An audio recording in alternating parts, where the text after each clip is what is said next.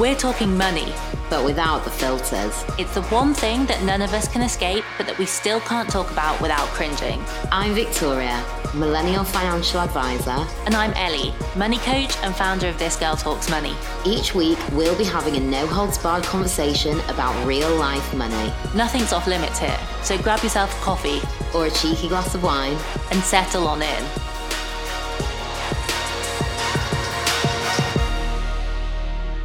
Today, we have got a tricky situation involving money, friendship, and a serious case of comparison to chat about. Before all of that, we have our regular feature the best and worst investments of the week. So let's start with you, Victoria.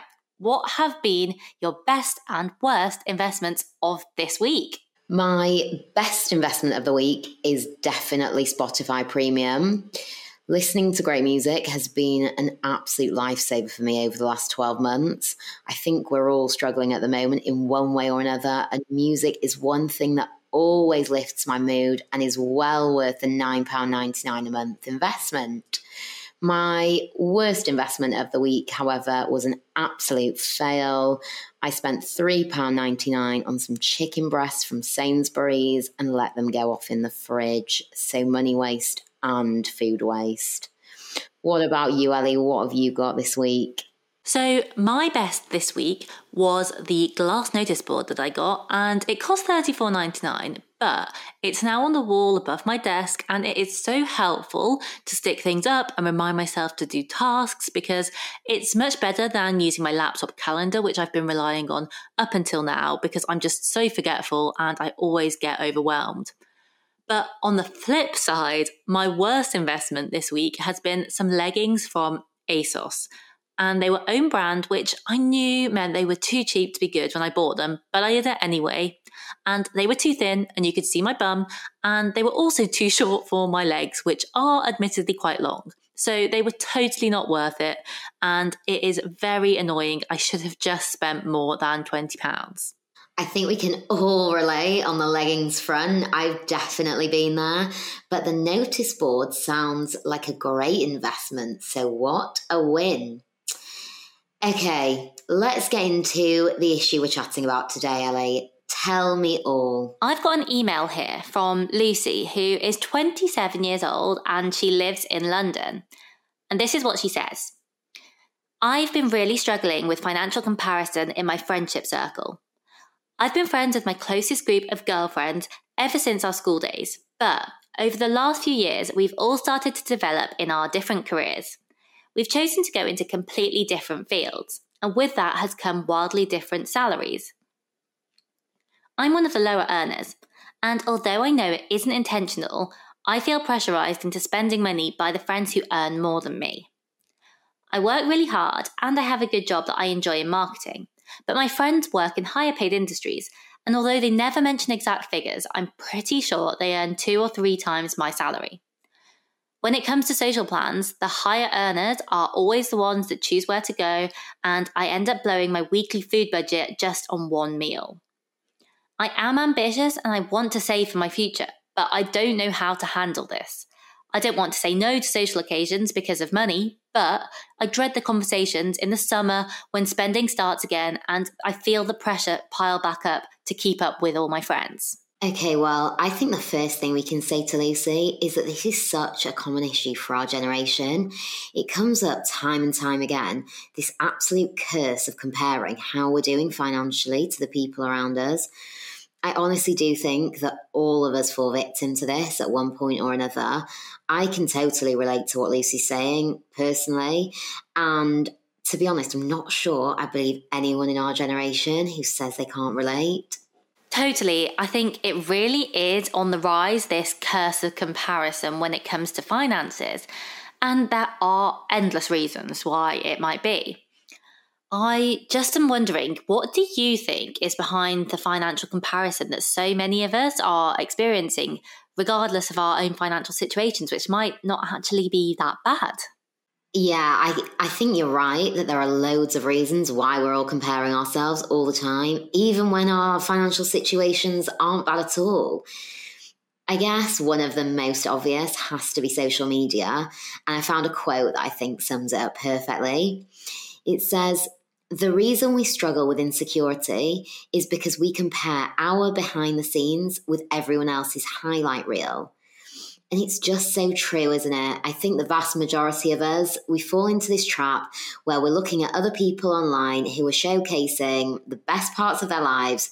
And then we look at our own lives and wonder why we're struggling.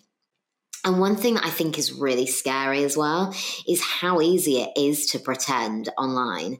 For instance, how many influencers rent gorgeous houses or find amazing locations to have photos taken for their social media? And it doesn't mean they live in these incredible homes or take five luxury holidays a year. But when we're seeing this all the time, it does create this illusion and it, it does foster this mentality that we're sort of not living up and we're falling short. And to be honest, I don't think there's anything wrong with this. These are business owners who are just using advertising and marketing strategies that have been around forever. I think the danger is that when we're on social media and we're just scrolling through, we forget that we're actually being advertised to all the time. And a lot of what we're seeing isn't real. That is so true. And I think that that line between reality and false reality blurs so easily in this online world that we live in.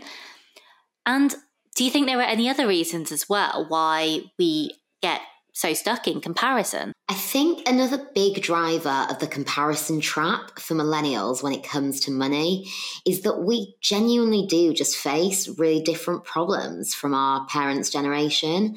House prices have gone up way more than our earnings have, which means we're buying our first homes later and renting for longer. We've got huge student debts to think about. And also, the way we like to spend our money is really different. We tend to value experiences more than objects, but often then we don't have a lot to sort of point to or show for the money we've spent. And I think the result of all of this is an overwhelming feeling that we're just not living up to where people older than us were when they were our age. But at the same time, do you not think that comparison and this constantly feeling like you're not as good as someone else or as far forward as others is just an inevitable part of life and especially of life in 2021? Yeah, I do think it's inevitable. I mean, you don't have to look much further than, say, the tube station to see that most of the adverts that we're bombarded with today rely on making us feel like other people have something we don't, like we're lacking something. Um, and these messages are just reinforced constantly. But before we had this conversation, I did a bit of Googling to find out whether this constant comparison is just a product of life today or whether it comes from something deeper. And I was really surprised by what I read. I think you'll find this really interesting, Ellie. I read that measuring ourselves against other people is actually an evolutionary trait and it's something that's hardwired into our brains. I was reading that basically the reason we compare ourselves to other people is to make sense of the world around us. So when we ask ourselves questions like, Do I earn enough money? Obviously, it's really hard to objectively say yes or no. Like, what is enough money objectively? So, what we do to try and answer our own questions is we look to other people, see what they're earning, and then we just see how we measure up relative to them. Yeah, I do think it's really important to keep in mind that comparison isn't anything new and that there actually is an evolutionary reason why we compare ourselves to others, like you just said. And on top of that, as long as, as there has been inequality, which is forever, and as long as it exists, then there will always be an element of comparison in our society. The other thing to remember is that comparison isn't always a negative thing either, because it can be really, really helpful and it can push you forward when you need a bit of a kick up the bum. Because I know for me at least, then that definitely is the case sometimes. I think the danger is when you spend so much time comparing yourself to others that you lose sight of your own focus and you get distracted and you forget to stay in your own lane. I think there's a fine line between admiring where someone is and using it as motivation or inspiration in your own life, your own journey, your career, and then straying too far into that danger zone of comparison where you feel really negatively about yourself and you spend so much time looking at others that you neglect your own life and your own passions. Yeah, I hear you, and I think it is just really tricky. For those of us who are finding it hard to handle the comparison, do you have any ideas of how we can start to manage it better? Yeah, you know, it really isn't always easy to spot but there are definitely things that we can do to try and handle that comparison.